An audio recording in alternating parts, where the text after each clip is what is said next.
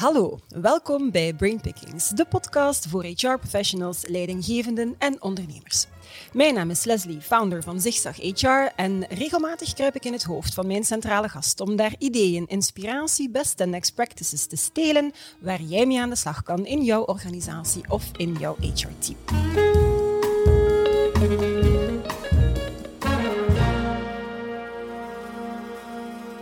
Deze keer kruip ik in het hoofd van Stefan Verbrugge, verantwoordelijk voor marketing en communicatie bij Sivora. En Stefan bracht zijn collega Charlotte Olijslagers mee. Charlotte werkt daar op de studiedienst en verdiept zich dus dagelijks in vraagstukken over de arbeidsmarkt, HR en levenslang leren. Een marketeer en een sociologe. Een combinatie die ongetwijfeld bijzonder interessante inzichten zal opleveren. Sivora, voor de mensen die Sivora niet zouden kennen, is het sectoraal opleidingsfonds voor werknemers uit Paritair Comité 200. Ongetwijfeld gaat het over meer dan 55.000 bedrijven ondertussen en 450.000 werknemers of meer die dankzij Sivora dus opleidingen kunnen volgen. En ze blazen dit jaar bij Sivora 30 kaarsjes uit. En naar aanleiding van dat jubileum hebben ze een bijzonder boeiend trendrapport geschreven, gebaseerd op nationaal, internationaal onderzoek, afgetoetst bij ervaringsdeskundigen, specialisten en vertegenwoordigers van werkgevers en werknemers.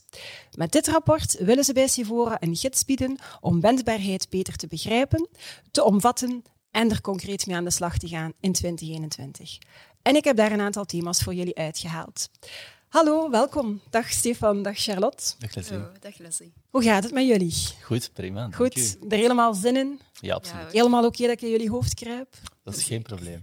Alright, dat is geen probleem. Oké, ik voel nog een beetje aarzeling, maar ik ga het toch gewoon Dat doen. Stefan. Dankjewel. Goed, we gaan ermee beginnen.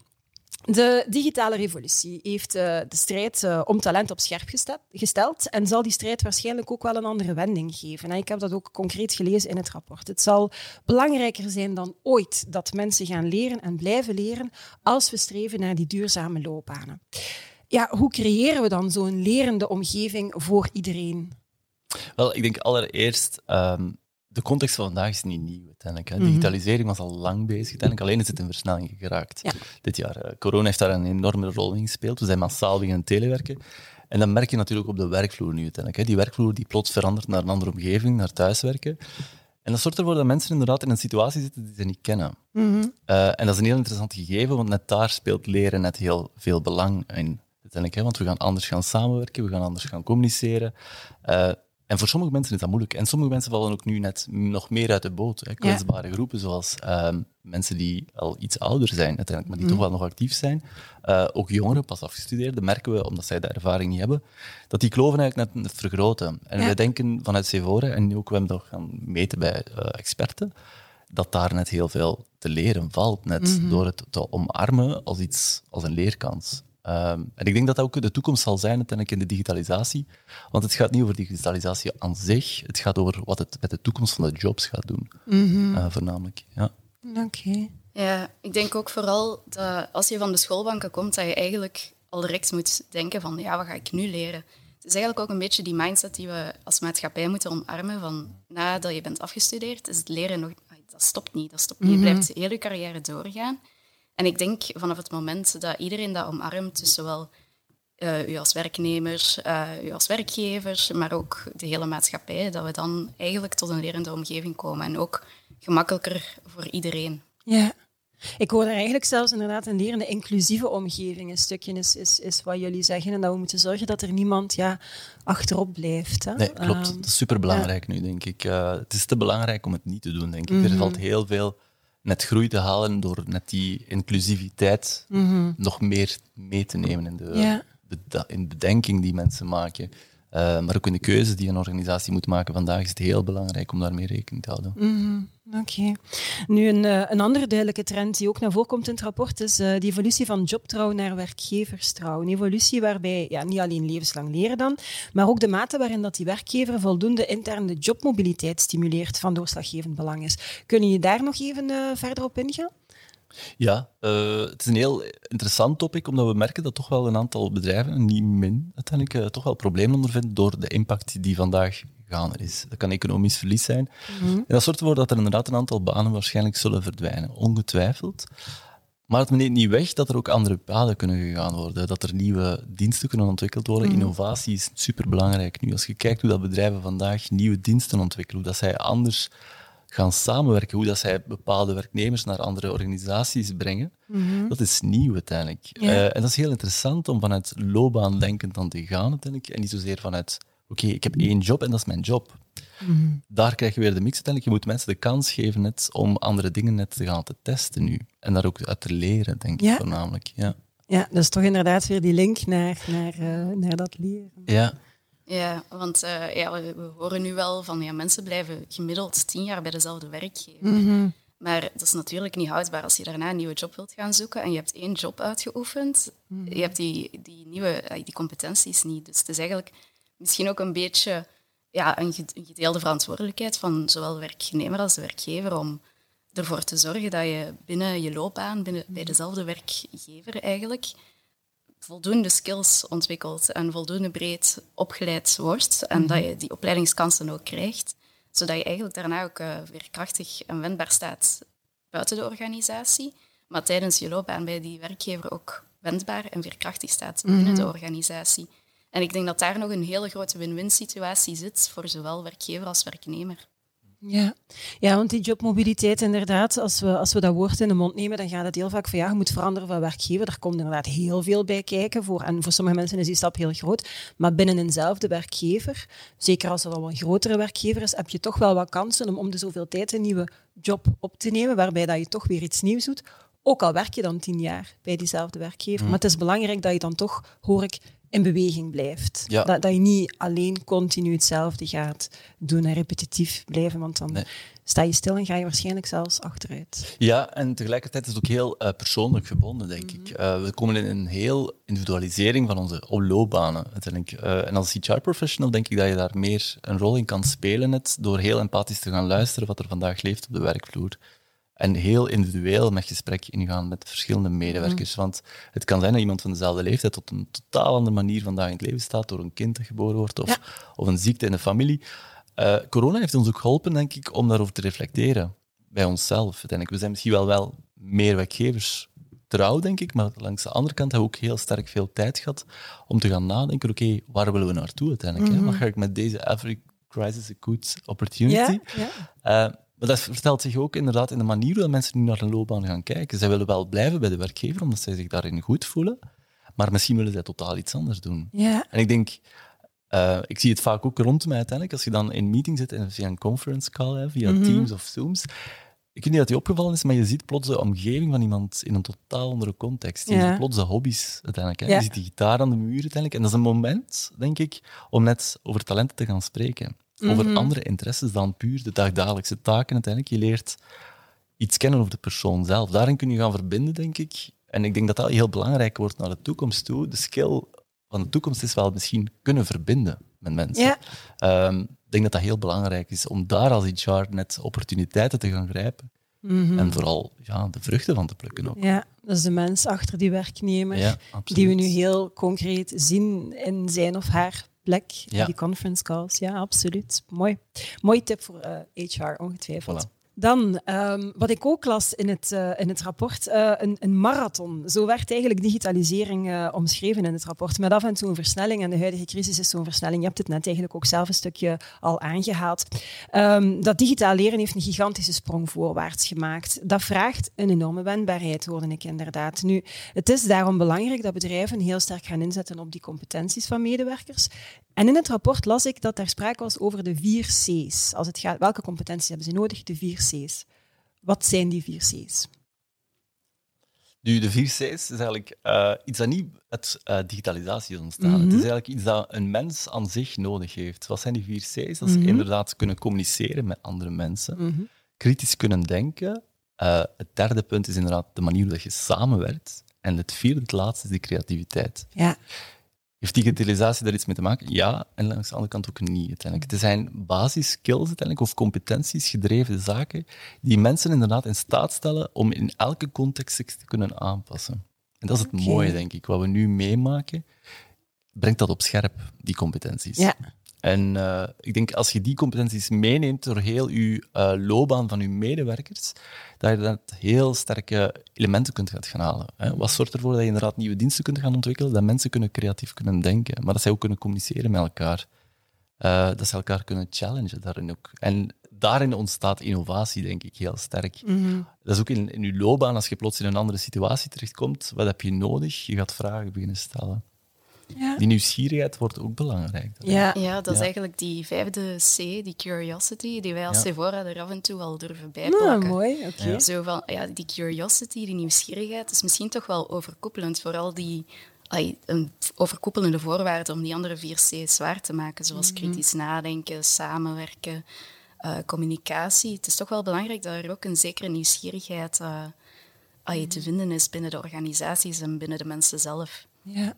Wat eh, naar mijn aanvoelen toch wel een behoorlijke switch is in mindset, want we komen toch uit een tijdperk waarin eh, het eerder bon ton was om te zeggen van als u iets opgedragen werd als kind, maar ook als werknemer, van doe nu gewoon wat wij u zeggen. Omdat dat toen in efficiëntienormen de, de, de beste oplossing was. Dus we gaan daar wel moeten, eh, met de verschillende ehm, generaties toch over, op de werkvloer momenteel gaan mensen met toch een ander waardepatroon opgegroeid zijn en die gaan dat waarschijnlijk toch een stukje moeten gaan leren dat mensen meer vragen gaan stellen en de dingen meer in vraag gaan stellen. Dus uh, Absoluut. En ik denk dat daar net de opportuniteit ligt om, wel, om heel veel diversiteit in uw teams te gaan brengen. Ja. net. Eh, omdat we altijd gezien hebben, dat is, ik ben als een socioloog uiteindelijk, er is heel veel invloed vanuit verschillende generaties heen. En soms springt dat een generatie over uiteindelijk. hè. Het, eh, dat is heel interessant uiteindelijk. En dat kan in twee richtingen gaan. Hè. Waar je vandaag misschien iemand die eh, meer een millennial of een Gen Z uiteindelijk, die heel apt is om nieuwe technologie op te vakken, heb je natuurlijk ook wel de ervaring uiteindelijk nodig, dat, Ja. dat kritisch denken van bijvoorbeeld die, eh, die Gen Y uiteindelijk. mhm. Je zet die twee samen, dan krijg je heel mooie dingen, denk ik. Ja. Dus het is niet zozeer van we moeten zoveel mogelijk dingen gaan creëren om enkel die generatie te gaan, nee. net gaan voeden, denk Mhm. ik. Laat die generaties ook maar elkaar voeden. En heb daar vertrouwen in, denk ik, voornamelijk dat dat wel best oké komt Ja. ook. Ja, en Ja. dat mag alles een beetje vuurwerk geven, vind ik zelfs. Ja, absoluut. Ja. Uit, uit vuurwerk ontstaan heel mooie dingen. Hè. Je gaat je mond van openstaan en Ja. je ogen blinken, Ja. zeg maar. Eh, wel, dat is wat vuurwerk doet, denk ik. Eh, alleen moet je daarin een kader geven, denk ik, dat dat kan. Dat die Mhm. vertrouwen er is om, om inderdaad dingen te gaan uitproberen. Ja. Oké.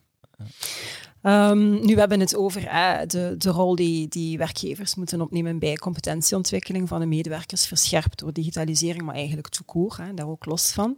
Nu, als het dan gaat over externe talent zoeken, bedrijven moeten natuurlijk ook af en toe extern op zoek naar nieuwe medewerkers. En ja, bij zo'n sollicitatieproces, doorgaans kan er toch maar één kandidaat winnen, eh, als we het zo mogen noemen. Nu, net zoals we als werkgever of als HR inzetten op competentieontwikkeling van de medewerkers die in dienst zijn, liggen daar misschien ook wel wat kansen om in te zetten op competentieontwikkeling bij die sollicitanten. Eh, Wat kunnen we daar bijvoorbeeld, of wat zou HR daar kunnen doen om ervoor te zorgen dat voor ieder sollicitant dat sollicitatieproces ook iets leerrijk is en competentieversterkend? Eh, ja, wel, ik denk dat het vooral het belangrijkste is in zo'n sollicitatiegesprek, dus eigenlijk ook wat we een beetje bij onze experts hebben gevonden, is dat dat toch eh, in een zekere mate gepersonaliseerd wordt. Eigenlijk, een van onze respondenten zei het eigenlijk ook in onze ronde tafels. Ehm, Zo'n sollicitatieproces wordt gestandaardiseerd tot de max vaak nu, vooral in grote bedrijven. En het is eigenlijk jammer omdat we dat bij onze klanten niet doen. Allee, bij onze klanten zorgen we ervoor dat de, de beleving maximaal geoptimaliseerd is. Dus waarom zou dat niet zo zijn bij een sollicitant? Iemand die misschien nu het proces doorloopt, die het misschien wordt. Ja, er is één iemand die het wordt. Maar dat kan evengoed iemand zijn die binnen een paar jaar de geknipte kandidaat is voor, Ja. voor een nieuwe vacature. Dus waarom zou je die dan niet met een goed gevoel naar huis sturen? Iemand die iets heeft bijgeleerd uit dat hele proces, dat proces dat op maat gemaakt is voor hem. Ik denk dat daar nog veel, eh, veel kansen in zitten, ja. Ja, die men nu laat liggen. Ja, in vele gevallen... In vele gevallen blijven sollicitanten achter met een gevoel van oh, ik moet wachten op een antwoord en ik krijg geen feedback. En als, je, als je feedback wilt nadat je gesolliciteerd hebt, dan moet je er echt naar vragen. Terwijl het Ja. misschien een evidentie zou zijn dat je die feedback krijgt, dat je nog even in dialoog kan gaan met degene die jou heeft geïnterviewd, om, die jou zegt van ja, kijk, dit en dit en dit. eh, daarom hebben allee, vinden wij jou ook een hele goede kandidaat. Mhm. Maar we zochten nog wat meer naar dat. Dus misschien kan je daar in de toekomst voor eenzelfde functie je, jezelf wat meer naar ontwikkelen. En Mhm. dan in- binnen een paar jaar is dat misschien een kandidaat die, die perfect binnen jouw organisatie past, binnen een functie. Ja.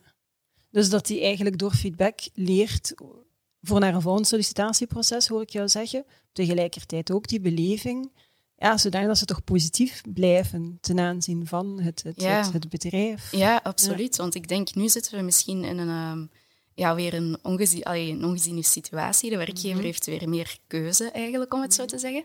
Maar binnen een paar jaar, die evoluties van digitalisering en die nieuwe jobs die erbij komen, dat gaat niet stoppen. Dus het is Mhm. belangrijk dat zelfs nu, de mensen die je nu interviewt, dat die met een goed gevoel achterblijven bij jouw bedrijf. Zodat ze later ook kunnen kijken van... allee, naar jouw bedrijf blijven kijken voor, voor bepaalde functies. Ja. Dat, die, dat die misschien dan gaan terugkomen. Ja, oké, dat, dat volg ik inderdaad. En ik vermoed dat de marketeer aan tafel dat dan ook volgt. Ik zie u knikken, Stefan. Ja, ik vind het heel interessant uiteindelijk. Hè. Ehm, omdat je eh, op een bepaald gevoel speelt van mensen. Mhm. Ik wil me daar bewust van zijn. Het is niet gemakkelijk uiteindelijk om een nee te krijgen. Uiteindelijk, hè, want mensen verlangen wel naar een bepaalde... Dat is ook de reden waarom ze solliciteren op een job. En daar moeten we blijven dankbaar, denk ik, voor zijn als bedrijf, dat mensen dan de moeite doen om te komen solliciteren. Mhm. Eh, je kan maar één kandidaat aannemen natuurlijk, dus is verliezen sowieso uiteindelijk. Je moet Mhm. iemand teleurstellen. Maar Federagon bijvoorbeeld claimt het ook uiteindelijk hè, zijn gedragscode van kijk, laten we als bedrijven ook daar onze maatschappelijke rol op nemen. Elk moment dat je iemand een nee zegt, zeg daar gewoon bij waarom uiteindelijk. Het Ja. is, zoals Charlotte zegt, je kunt daar enorm veel uit leren. En dat nemen mensen mee uiteindelijk. Hè. Mhm. Mensen nemen voornamelijk mee hoe dat ze gevoeld hebben, niet wat er zo- zozeer gezegd is geweest. Mhm. Ehm, en dat is heel waardevol uiteindelijk. Hè? Als, je, als je dat neemt vanuit de inclusiviteit, van oké, hoe kunnen we als organisatie anders ons gaan neerzetten, Mhm. dan heeft HR daar een heel belangrijke rol in. Ja, Dus meer dan ooit denk ik zelf dat eh, een HR een heel grote invloed heeft op alles wat mond aan mond heeft. ja. Wat er over je Ja. bedrijf wordt gezegd. Uiteindelijk, hè, alles is zichtbaar uiteindelijk vandaag, alles is transparant.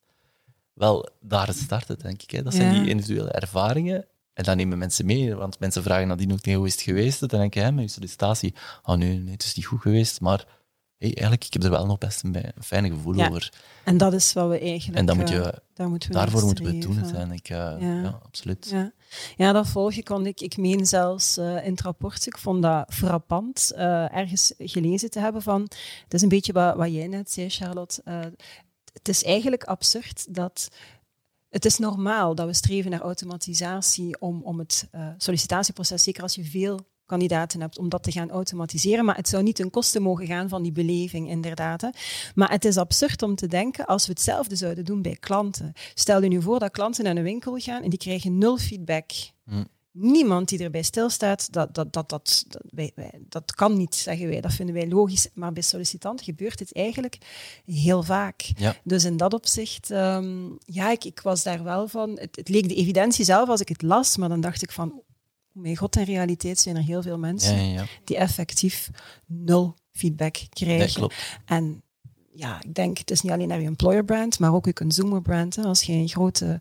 ehm stel dat je een, klerenwinkel hebt, ik solliciteer daar. Als ik geen antwoord krijg, no way dat ik nog naar die klerenzaak ga. Want ik Ja. vind dat onbeschofte mensen. Ja. Dus het heeft een enorme impact, een verantwoordelijkheid voor HR, die heel ver kan, eh, Ja. kan doorgaan. hè. Klopt. Ja. Ik denk dat er vandaag heel veel mogelijk is inderdaad om te gaan standaardiseren en inderdaad te gaan industrialiseren. Mhm. Alleen een ervaring kun je, in- kun je niet industrialiseren. Nee. Dus Mhm. die tijd die je vrijmaakt inderdaad om je proces te gaan vereenvoudigen op vlak van administratie, laat ons daar net de kans gaan grijpen om net Ja. het human van human resources Ja. net meer in hoofdletter H te gaan schrijven. Ook Mhm. ehm, daar denk ik dat enorm veel on- ja, terrein te, val, te winnen valt bijna. Dan ik, eh, het is te jammer om het niet te doen. Erkenning is iets wat iedereen verdient, denk ik. Mhm. Eh, ook al is het teleurstelling, maar je moet het wel durven geven aan iemand. Ja. Ja. Absoluut. Oké. Nu, als er één ding is waar werkgevers het ondertussen echt wel over eens zijn, blijkt ook heel sterk uit het rapport, dan is het dat organisaties maar zo sterk zijn als de mensen die er werken. Dus zou je kunnen veronderstellen, als je inzet op groei en ontwikkeling van die mensen, ja, dan groeit de organisatie vanzelf mee. Inzetten op leercultuur, denk ik dan. Maar wat is dat, leercultuur? Hoe, hoe, hoe omschrijf je dat? Wat is dat concreet? Hoe voel je dat? Hoe zie je dat? Hoe meet je dat? Het is een heel interessante vraag, hè? want Sephora krijgen we natuurlijk de vraag, die vraag, oké, je spreekt wel van leercultuur, maar effectief, zoals je Mhm. zegt, wat is dat? Ja. Zijn dat opleidingen? eh, zijn dat een aantal opleidingsdagen dat je geeft aan een medewerker? Wij denken dat dat niet is. uiteindelijk, hè. Mhm. Wij spreken natuurlijk wel vanuit Sephora en wij geven opleidingen, maar er is heel veel te leren, net in heel veel kleine momenten, ook dagdagelijks. Mhm. De kleine feedbackmomenten die je geeft, zijn leermomenten. Dat vertrouwen geven dat iemand kan inderdaad iets gaan proberen, daar een fout uit maken, maar daar wel iets uit leren. Ja. Dat vertrouwen geven is ook leercultuur creëren. Dus het is niet zozeer een, een, een vraag van oké, ik geef mijn medewerkers een opleiding, dus mijn Mhm. leercultuur is geïnstalleerd.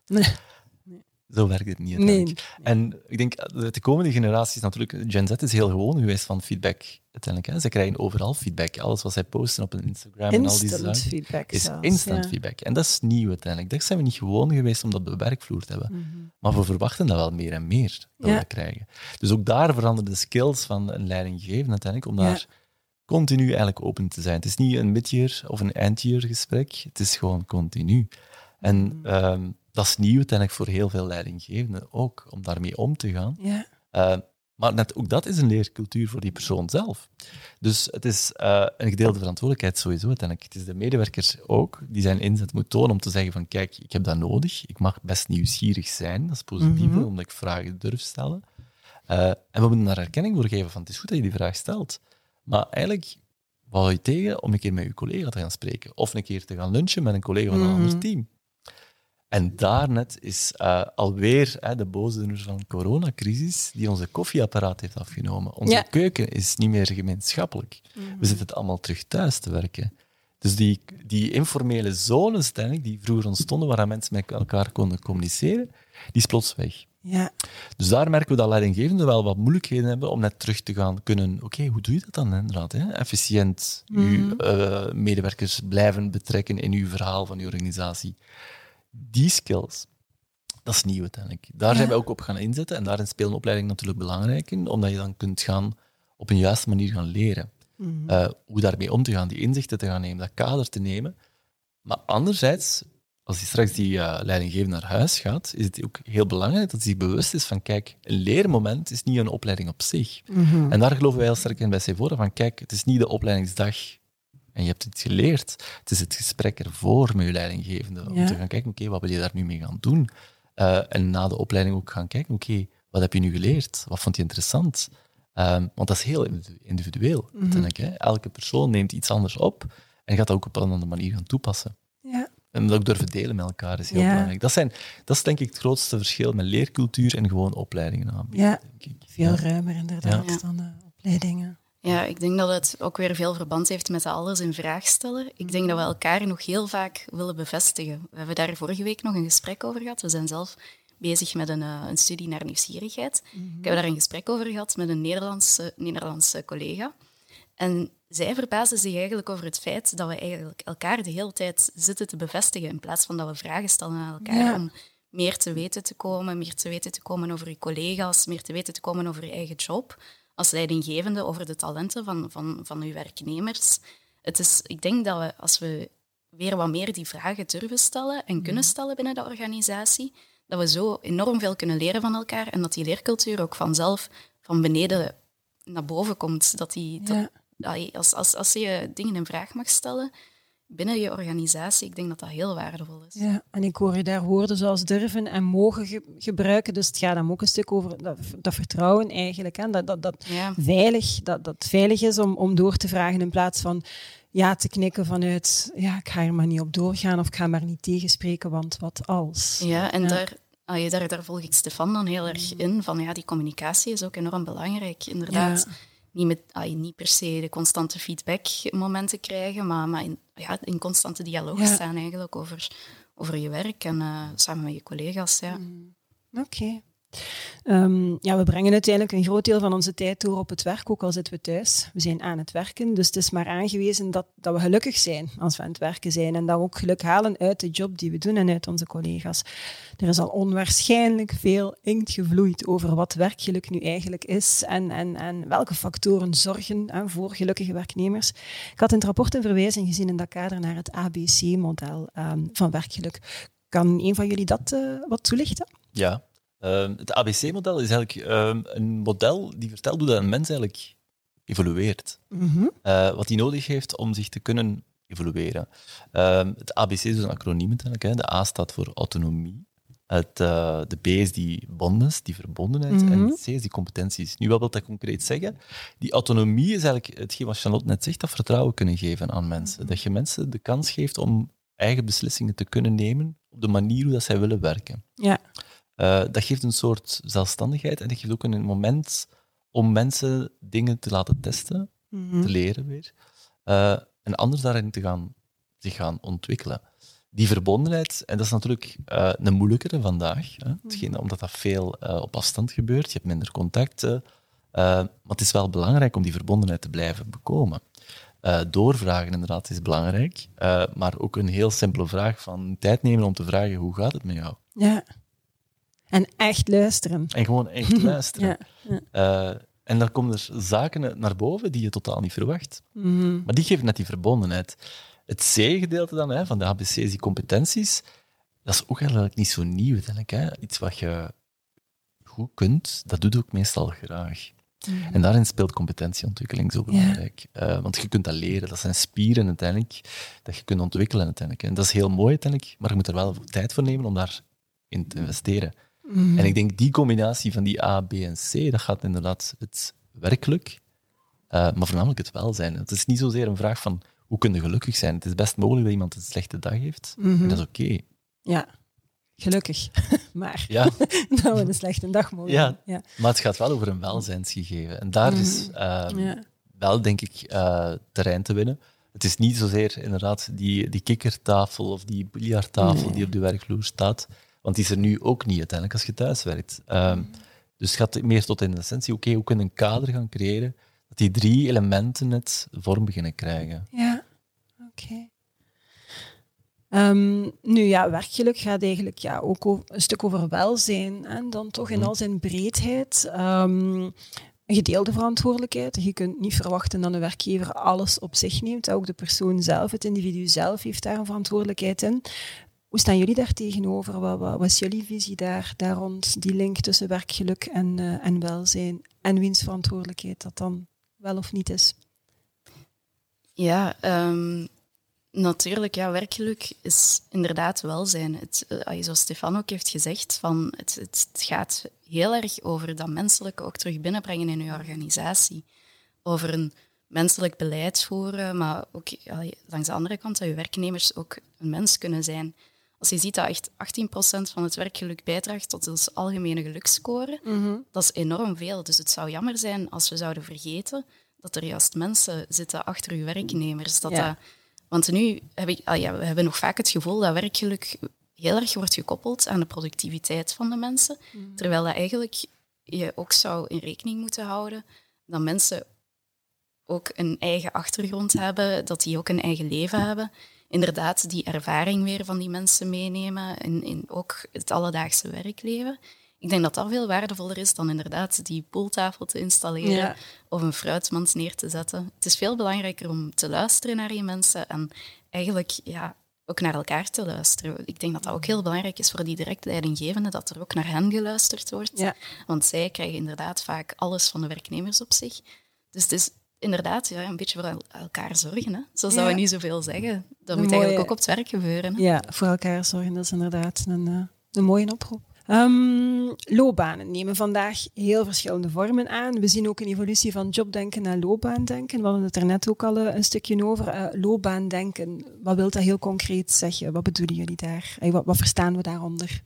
Loopbaandenken is voor ons, denk ik, voornamelijk een, een idee van, kijk, het is ehm, waardeloos bijna, denk ik, om te denken dat een carrière enkel verticaal is. Dat is het taboe dat vandaag nog bestaat bij heel veel eh, medewerkers, organisaties, dat inderdaad dat je iemand gaat promoten uiteindelijk om verticaal te gaan groeien.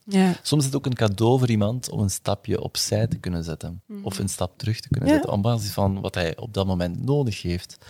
En eh, dat is die individu- individualisering van HR, ik noem dat vaak de Spotifyisering, dat is die ervaring. Eh, dat is daarin super belangrijk uiteindelijk. Dat je het mogelijk dat het niet zozeer is van, kijk, het is fout om inderdaad een demotie te doen uiteindelijk, een stap achteruit te zetten. Nee, dat is goed uiteindelijk. Of inderdaad mensen toelaten om diagonaal volledig een ander pad te gaan kiezen binnen je organisatie. Mm Omwille van misschien de interesses die ze hebben uiteindelijk. Uh, en dat brengt heel veel nieuwe ideeën ook mee. Want daarin, het is, we gaan meer en meer zien uiteindelijk, zeker als er terug die krapte komt, dat we niet de mensen gaan aannemen uit de sector. Ja. Omdat die sector heel disruptief is. Mhm. Uiteindelijk, ervaring is heel uh, volatiel vandaag.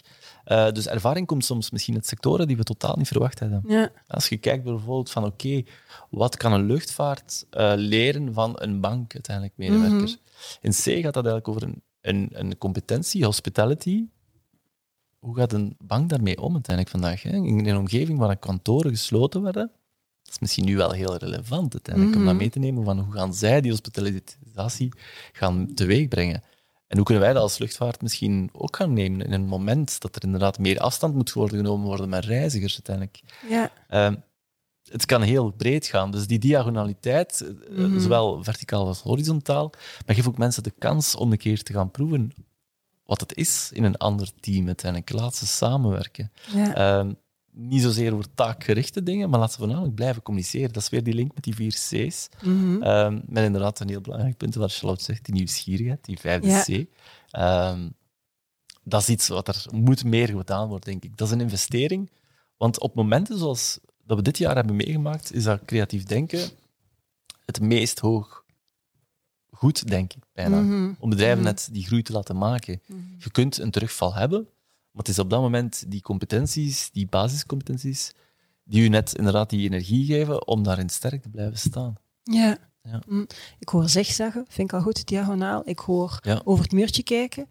Belangrijke oproep voor HR daarin dan om, om bij, het, bij het screenen van cv's misschien zelfs op zoek te gaan naar mensen die uit een fundamenteel andere sector komen, net omdat ze dan met die andere bril naar de dingen kijken, andere competenties gaan meebrengen. Ik zie u heel enthousiast knikken, Charlotte.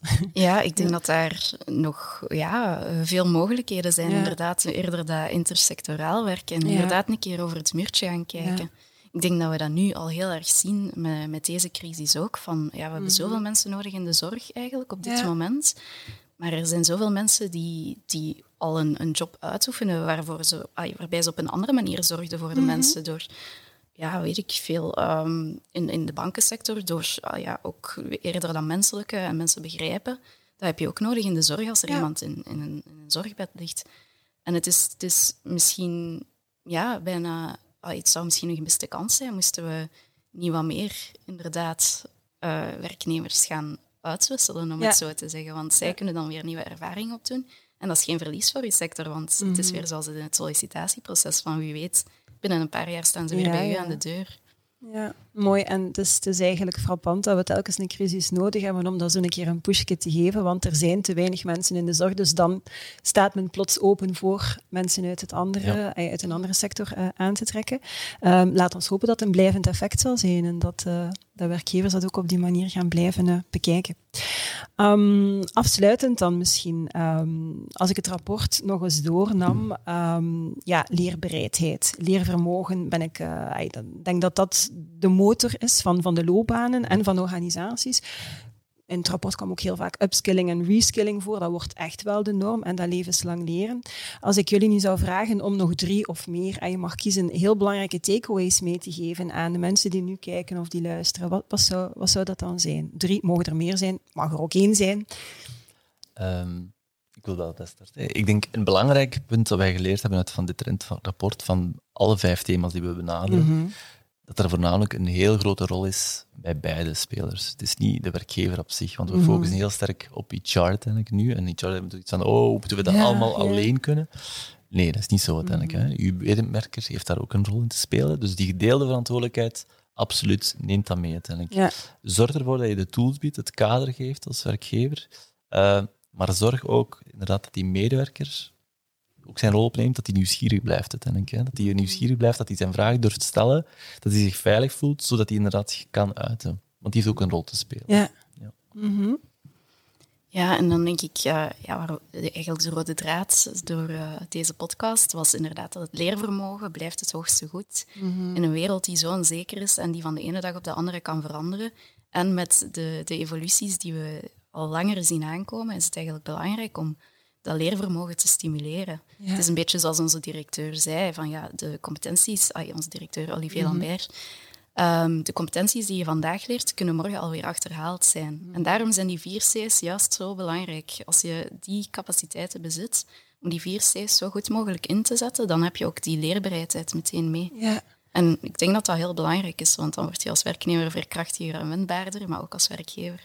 Dus als je die vier C's hebt, heb je eigenlijk de fond om eender welke andere technische skill die je ooit nog gaat nodig hebben ja. aan, te, aan te leren, als ik het... Uh, Oké. Dat is een mooie uh, om mee af te sluiten. Ik denk dat we ongeveer rond onze 30 minuten zijn, of er zelfs al een beetje um, over. Ik wil jullie heel erg hard bedanken dat ik uh, in jullie hoofd mocht kruipen. Ik vond het bijzonder interessant en leerrijk. Ik vond het ook heel leuk. Ja, het was heel tof. En wel, ik ging het juist vragen, dus dat, dat stemt mij altijd gelukkig, want als dat niet zo is, dan moeten we helemaal opnieuw beginnen. Dat zou jammer zijn, natuurlijk. Maar in ieder geval, dank je wel um, voor jullie tijd, energie en enthousiasme en informatie. Dank je wel ook uh, aan jullie om te kijken of om te luisteren. Ook volgende keer kruip ik in het hoofd van een duo en dan zijn dat Inger Verhelst en uh, Olivier Wouters. Dan ga ik het met hen hebben over het regeerakkoord en in het bijzonder over de mogelijke impact van dat regeerakkoord op het HR-beleid in ondernemingen.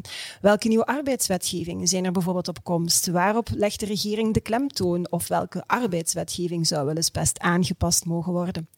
Dat wil jij natuurlijk voor geen geld ter wereld missen. Abonneer je dus zeker op deze podcast of op dit YouTube-kanaal. Heb je honger naar nog meer, dan kan je natuurlijk altijd surfen naar onze website. Het staat daar gewoon eivol van, van interessante content, blogs en inspiratie. Je kan je ook registreren op onze nieuwsbrief of nog beter, sluit gewoon aan bij de Zigzag HR Community en abonneer je op ons tijdschrift. En vooral, don't forget, it's a great time to be in HR. Tot de volgende.